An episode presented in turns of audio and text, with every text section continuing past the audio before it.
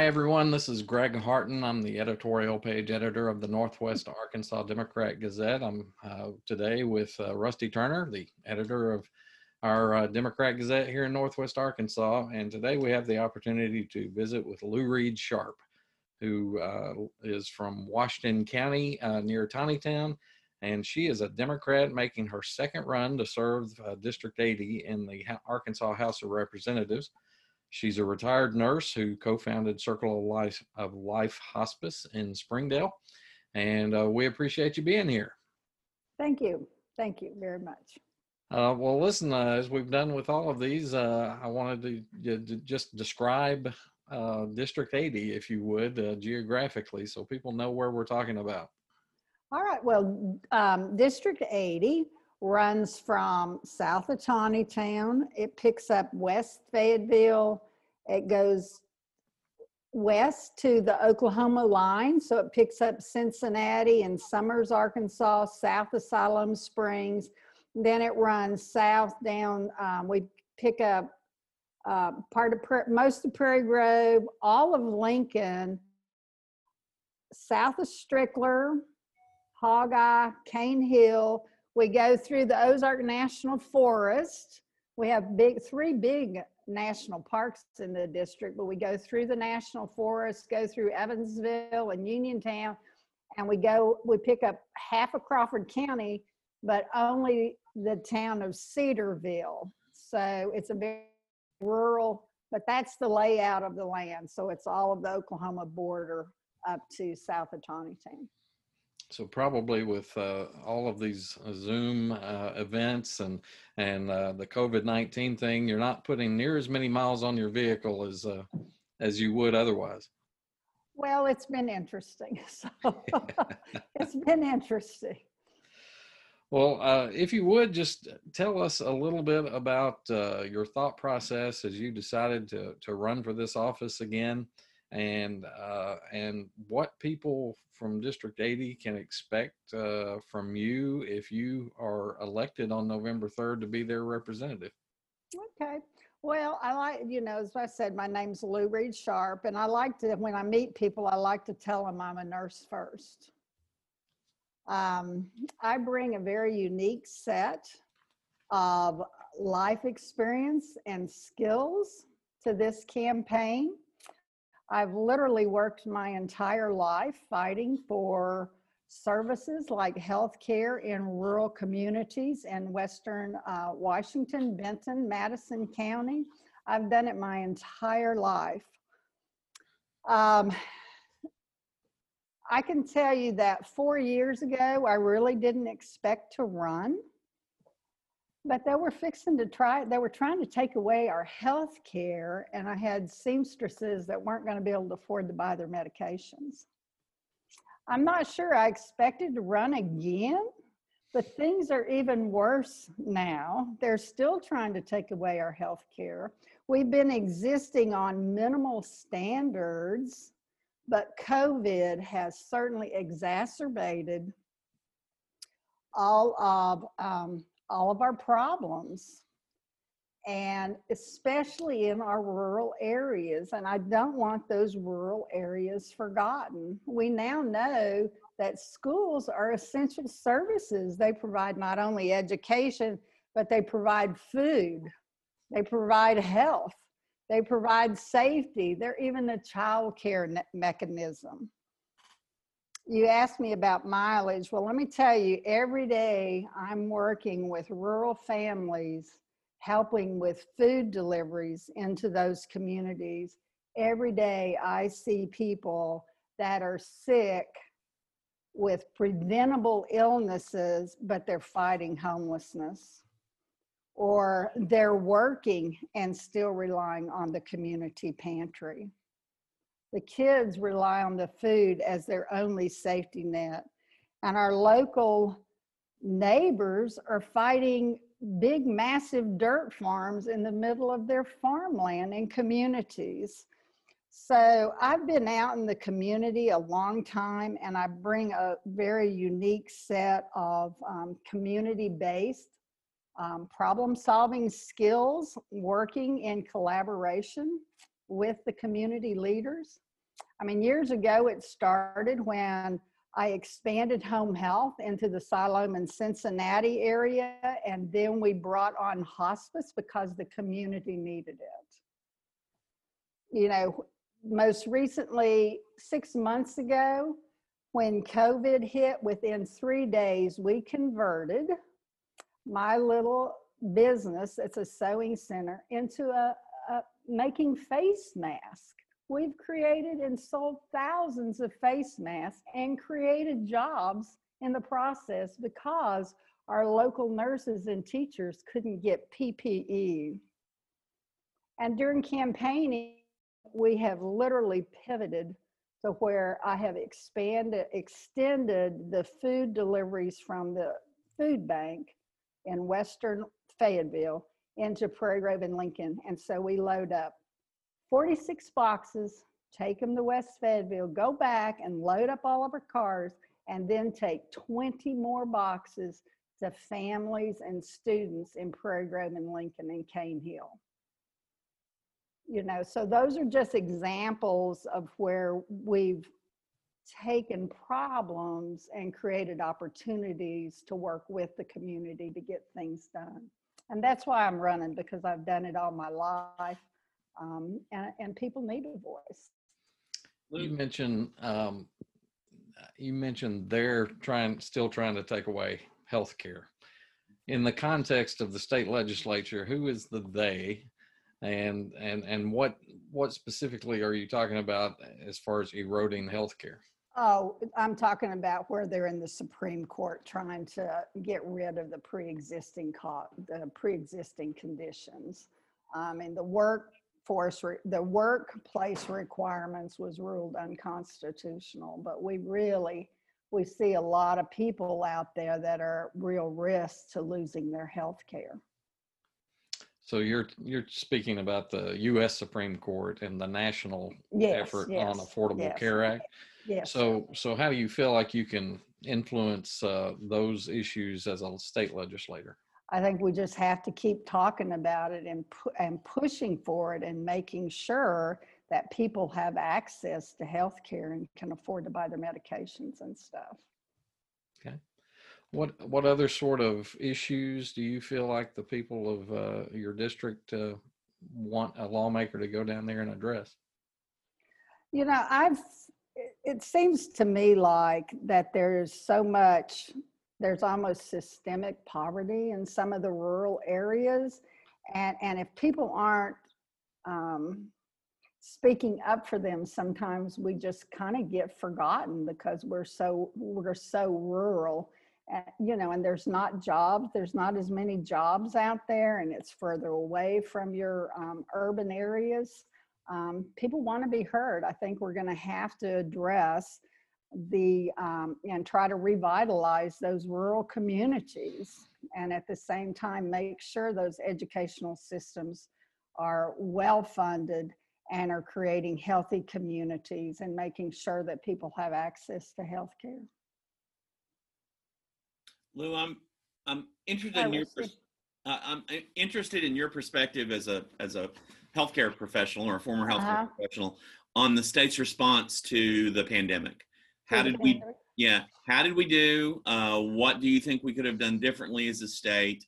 And uh, what do you see as as, as needs uh, related to those issues going into the next legislative session? Um, you know, COVID really exacerbated things. And, I, you know, when the governor um, issued the closure in March, I mean, this is how I look at it. The virus lasts 14 days. So, how in the world are we still dealing with it six or seven months later and rolling closures and quarantines and stuff? I mean, I understand that everybody has personal responsibility, but I can, in my small business, when um, they issued a mandate to wear masks, it did make a difference of people going into the local businesses next to me. Suddenly, people were wearing masks, even if it was just as a courtesy, you know, to that business owner. Um, so I think there's a lot to do. I think going into legislature, I think one of the things we're going to have to do um, is pay attention to, and I'm doing it now, is to the CARES Act and the steering committee and, and all of the monies that are fixing, that are, they're fixing to disperse again. Um, you know, I'm still seeing a lot of displaced families out there that have lost their jobs, got evicted. Now they moved to Arkansas. They're living in a car. They're trying to find a job, but they're 30 minutes from from a metropolitan city. Um, you still find people that aren't able to buy masks. They can't. They don't even have access to them much. um, You know, and not only that, they're not thinking about it if they haven't had any food and some and, it's not that they don't want to but i also see because you also have other community pantries and stuff like that. But if they don't have access to the news and the reporting on a regular basis they don't realize that um, say life ministries is open on tuesday and thursday morning or that the you know the food bank is available at certain amounts of time. It's you know they're just there's a, la- a void almost as far as information also. Um, and i see that need is ongoing. I mean i'm a nurse. You wash your hands you wear a mask um, you pay attention to other people but there's still a lot of education that needs to be go needs to go on. Um, people don't realize you don't shake hands you you fist bump right especially if they think it's a hoax so So, do you think the governor's approach and the state health department's approach has been appropriate? Have they overreached? Have they not done enough? What just what's your evaluation of, of how that's gone? i don't think they i don't think they've done enough i think there's still a real issue getting protective equipment to schools. I think we sent our teachers back into school systems and we needed to look at the the ventilation systems in the schools and we rushed back in there. And i understand we need to get the economy back going but i mean i, I was listening to the steering committee this week and some people were talking about spending money um, to upgrade the, the computer systems for the state of arkansas. Well the cares act money isn't designed for that. It's designed hands-on help. You know so you really need a representative that's paying attention to stuff like that in little rock and can raise their hand and say wait a minute. You know that's why we need more democrats in little rock is so that we can get some things done and out of committees and not just blanket stamp rubber stamp everything. Um, you know we need people yelling about some of this stuff. And, and just for people who may not be familiar, the CARES Act uh, steering committee is is the one helping uh, make uh, the determinations about how to spend that federal money that Right. was was delivered to the state to help Yes. respond to uh, COVID nineteen. Yes, yes. And um, I just happened to be watching watching some committee meetings, and that came up, and it was an interesting discussion. You know, 85% of the people in District 80 live in Washington County. Now, it may be redistricted when the census comes out, but you know, I really strongly feel like I'm a very hands-on candidate. I absolutely know those neighbors that live in Weddington Woods that have been dealing with with the dirt mines. So, you know, when you go into Little Rock, because that's licensed by ADEQ, you know, and you have hearings, then you know you call those neighbors and say, let's carpool down here and let's see see if we can't have some input into this meeting. Um, I mean, I, I'm just a very hands-on person, and and I think District 80 needs that level of representation. The um, one of the issues related to COVID nineteen that will will probably come up in the next legislative session is the emergency powers granted to the governor, um, and uh, you know the there's the lawsuit uh, with some lawmakers who are challenging Yeah. uh, some of the uh, public health uh, directives, um, and and believe the legislature needs to be more uh, of an active part of that so so far into a an emergency situation. Um, how do you feel about that? I think the governor did not do enough. I think had we literally been more forceful for two weeks, we would not be dealing with this continual onslaught of our onslaught of our neighbors dying and our friends dying. I mean, it's just like two weeks ago, I found out that you had 14 people die in a nursing home in Springdale, Arkansas. And this was the day that, that the governor was bragging uh, about how good of a job we're doing in Springdale, Arkansas. You know, we, th- this, this virus is just that. It's a virus. It's controllable. It's treatable. I think he didn't do enough. I think if we'd relied on the legislator, it'd still be being discussed in committee. This is a health issue. You know, what you do impacts me. It impacts my children.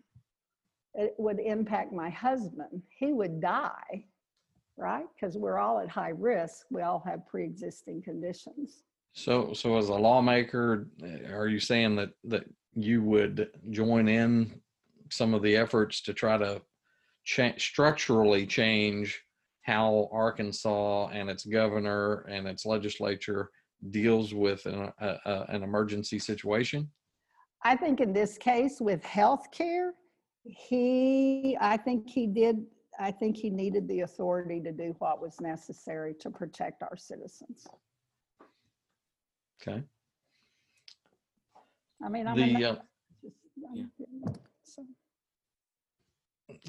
Okay. Um, let's talk for just a, a moment about uh, something else that's been going on for Mhm. the duration of, of COVID 19, and that is the upheaval over, uh, I guess you'd call it race relations Mhm. and uh, law enforcement and how law enforcement does its job. What do you think the role is of a legislator in responding to what's happened over the last several months related to that? And and and what do you what do you feel like uh, the state of Arkansas could do from a state legislative perspective? You know, I've been going to the quorum court meetings, so I'm more aware of the issues that, that have been brought up in Washington County with the overcrowding.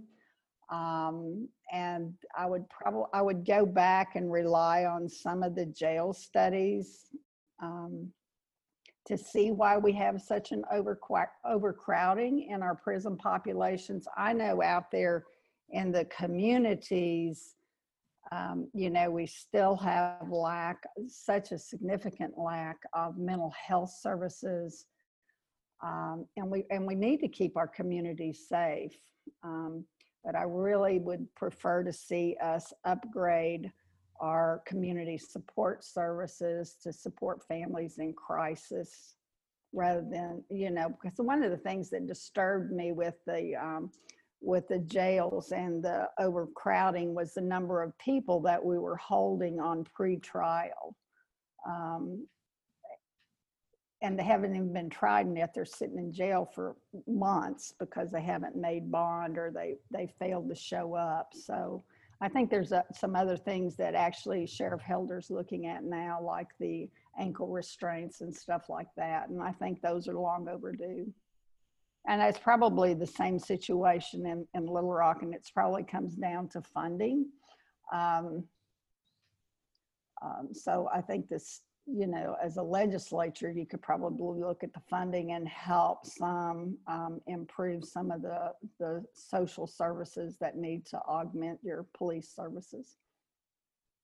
I don't know, does that answer your question? Yeah, and and of course there have been some calls for you know what some people view as more radical type things. You know the the defund the police Yeah. movement and and that sort of thing. Uh, uh, do you do you feel any um, uh, sense of connection to any of that? Um, no, I don't. Absolutely not. Because I mean, in a rural area, so people don't want people breaking into their homes and stuff. But by the same time, to hold a husband or a spouse in the county jail just because they couldn't make bond and you pull them out of the workforce and then those kids get pulled out of the home and then they end up in foster care and in a different school system, it's just a reciprocal um, type impact. I think defunding is a, is absolutely the wrong word to use. I do think we need to- to add your community support services. Okay, and maybe even expand your drug, drug court services, expand the crisis stabilization unit, expand the utilization of social workers, maybe do it through a collaboration with your social work programs. Um, maybe even go as far as, um, you know, I'm a nurse, so I'm, you know, I'm not licensed now, but but when I had my license, I mean, you did a lot to maintain your license. You didn't screw up. You know, maybe maybe they need to come up with a certification or licensure system so that, you know, even if it means that you're paying them more money, so that in fact um, um, they're more accountable. I mean, we absolutely have to have our police. I mean, I hear about it out in the rural communities because our, our rural communities are disproportionately affected because of the poverty. So in fact, they, they do have more issues and there are more problems. Okay. and they're more apt not to have that bond. And they're also, I can tell you, if you're, if you live in Morrow, Arkansas, you are not going to get a cell phone text to tell you to show up for your trial. And then you're going to go back to court because of failure to appear. You, you don't have cell phone coverage in Cane Hill and Morrow. So I, I mean, there's just other ways. I think there's ways that we can address some of these issues in the community. Okay. Lou, I want to ask you about highways, roads and highways. Um, and I specifically want to ask you about issue one on the ballot, the half cent Yes, sales tax that will, Yes, sir. that would be made permanent if the, uh, if the, the temporary tax that would be made permanent if the voters agree. What's your take? How are you going to vote and why? Well, certainly roads are an issue in rural Arkansas, uh, especially gravel roads and where, where they're, they're putting gravel. Um, I mean, we have to have roads because we need to, uh, I mean, they're the basis of our economy and job growth and stuff like that. Um, I, I do have some concerns about it being baked into the Constitution. Um, so I want to make sure that if in fact the voters want to bake that into the Constitution, you know, that somebody is yelling, what about Highway 59 going from Lincoln to Siloam Springs? Um, you know, we just can't because people that live over there, and I know part of the money goes goes to the rural areas, but people that live over there are driving 40 miles. So they're even spending more gas money to get someplace. Um, so um, that's my two cents on on the um, Yeah. the gas tax. So can you tell us how you're going to vote uh, on issue one? How am I going to vote on issue one? Well, you know, I'm still studying issue one. Um, I do have some legitimate concerns about, we can't get the ERA passed in Arkansas, right? So, I mean, we're suddenly going to change the Constitution. Um, I'll probably vote yes, but I, I'm still studying it. Okay. Um, issue two would change uh, the regulations on term limits. Currently, you can serve 16 years in either house, and then you're and then you're done. Uh, this new proposal would allow you to serve 12 years in either house, take a four-year break, and then come back. So, any thoughts there on how you might vote on issue two? Yeah, we need new blood, so I think term limits are a good thing. So I don't think it should be extended. I'm against term limits. I'm against issue two. Okay. And issue three uh, changes the way the rules about how citizen-led initiatives get placed on the ballot before the voters. Mhm. Um, critics say it makes it harder, makes it much more difficult for citizens to get um, to that a to get a citizen-led initiative on the ballot. People who support it say it would limit the influence of out-of-state interests in in getting uh, items on the ballot, and also spreads out the uh, the the um, uh, signature collection to rural areas rather than just in metro areas. So, what are, what's your thought on issue three? No, I think I would vote no on issue three. I think it's going to make it much more difficult for the regular people to get issues on the ballot. That means it's all left up to the legislative people. I was one of those 100,000 signatures that got kicked out on a, on a technicality about a redistricting plan for Arkansas. Redistricting is bipartisan. Why, why does anyone, you know, let the citizens have a voice? We shouldn't be making anything more difficult for regular people. Um, no, I'm, I'm totally against it. Okay, thank you. Mhm. Um, one thing I've been trying to touch base with uh, all of the candidates on is uh, the Mhm. because it's such an important issue to a lot of people in Northwest Arkansas, not Mhm. specific to District 80, but um, Mhm. is uh, the Buffalo National River and the uh, discussion that's been going on for years about uh, the um, kind of the commercial scale hog farms. Uh, the the one particular one that was licensed and the state bought out, um, uh, and the discussion about um, placing a permanent moratorium on any large scale or, or um, medium sized hog farms, uh, commercial hog farms. Um, and uh, that idea of a moratorium really has kind of bogged down a bit uh, when it reached the legislators. Um, uh, so I'm not sure where that's headed, but I was curious as to what you felt like needed to happen around the Buffalo River. Well, I'm glad you asked that question. Uh, we dealt with moratoriums a lot in home health and hospice services, but the Buffalo River, I mean, I've gotten heavily involved with the dirt mine in Western Washington County that actually butts up to the city limits of Fayetteville. Well, that dirt mine that is just ravaging those hillsides, it's destroying the wells, it's sitting on the Illinois River watershed. And, you know, we have some major concerns with the pollutants and stuff that are flowing into Oklahoma. So, no, I think there should be a moratorium on the, the Buffalo uh, River, on the, the big pig farms, because they are, they are owned by big corporations. I mean, they're not a farm like I had growing up where we had some piglets and we had cattle that we butchered, you know, for feed and stuff like that. The- These are totally different. I think we have to protect our environment and everyone needs clean water. And there's a lot of farmers out there. I mean, they tested my dad's property to make sure it was hot and we live by Clear Creek. I mean, everybody follows the rules. Um, no, I, I would be for a moratorium. I don't think we should have to revisit that. Okay. Well, we've just got just a couple of minutes left. Um, we don't always ask the right question uh, or the questions that uh, you might have some answers for. Uh, so, uh, just is there something that we didn't ask about that you wanted to uh, make sure you got an opportunity to say? Well, no, and I appreciate the, I appreciate the opportunity to talk to y'all um, and to the community as a whole. Um, I think our communities and towns have the solutions to a lot of their problems. They know what they'd change and what they do differently. I think we need a legislative legislature and leaders that help them get the tools and connect the dots so that they can figure out how to do it.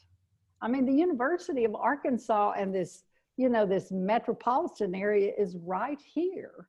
So, yes, we like our rural way of life, but I think those people can solve those problems. Sometimes you don't know the right question to ask, so you don't even realize that you can tap into innovative programs or um, NTI or different things like that. So, and I think I'm very good at that. I've done that all my life. I've worked across party lines uh, with the medical community, with leaders in the community to expand home health and to build a hospice house that literally we campaigned across the state to get done to make sure that the rules could accommodate the needs of the people and, and I that's just part of who I am. And, and I think I think people need to be aware of that. I don't know all the answers, but I certainly know how to get hold of people that live in the community that are impacted by these things. All right. Well, we do appreciate your time very much. Uh, appreciate uh, uh, you you running for office certainly, Oh, uh, yeah. along with all the other candidates. And um, uh, thanks for being here with us today. Oh, thank you. Thank you, Lou. Oh, thank you, Rusty. Thank you, Greg. Appreciate ma'am. you. Take Mhm. care. Thank you.